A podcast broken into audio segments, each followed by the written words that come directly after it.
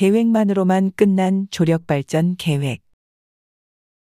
일제는 1912년 인천항을 중심으로 수십 리의 해안을 탐사하여 조력발전의 가능성을 조사하였다.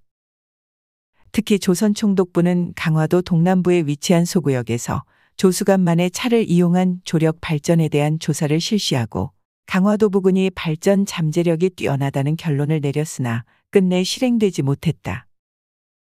흔히 인천을 국내에서 조수간만의 차가 가장 큰 곳으로 알고 있으나 실제 우리나라에서 조수간만의 차가 가장 심한 곳은 삽교 일대이다.